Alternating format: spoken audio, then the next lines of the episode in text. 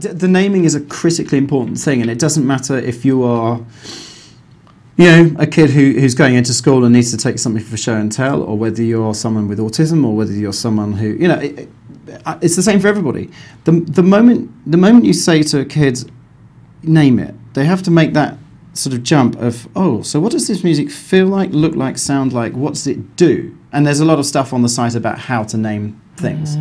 And you'll find that kids will take possession of that very quickly. Now, the moment they have a piece of music that is named and has hopefully these goosebumpy chords in it, they have ownership of it. Yeah. And ownership is everything. I, I once had a letter from a, a kid uh, in, who I, I was working with in, in Harlem. I was working with this lovely group of, of kids there who were you know, nine, ten years old. Pretty sort of sophisticated, but really no composition experience at all. Perfect, you know, really, really great. And one of them wrote to me afterwards and said, "I like writing music um, because music makes me feel taller." You kind of think, "Oh, I know you mean." You know, you know when someone sort of takes possession. And, and for me, it's really important that this wasn't a digital object. C- uh, sure, the, the engine for it sits online, and that's fine. I don't, when I'm writing music, I think on paper, I think with pens, I think spatially. I'm, I'm and in fact, I think a lot of a lot of mu- you, you know how there's a massive crossover between musical ability, artistic ability, and various parts of the spectrum. Yes. All of us carry that around with us in the creative world, and it's something that you that you live with, and is actually of a great benefit. To be quite honest with you, mm-hmm. so for me, actually having tools in my pocket which are tactile and physical Yes. means I can think much more architecturally and emotionally than if I've just got a flat two two dimensional screen that gives me nothing back at all. Yeah.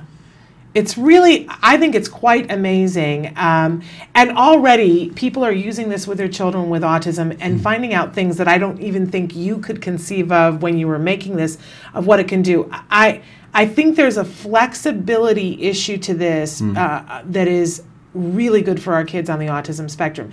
And I talk all the time on the show about how our kids are sometimes Swiss cheese. They have great abilities in some areas, but there's a hole. Yeah.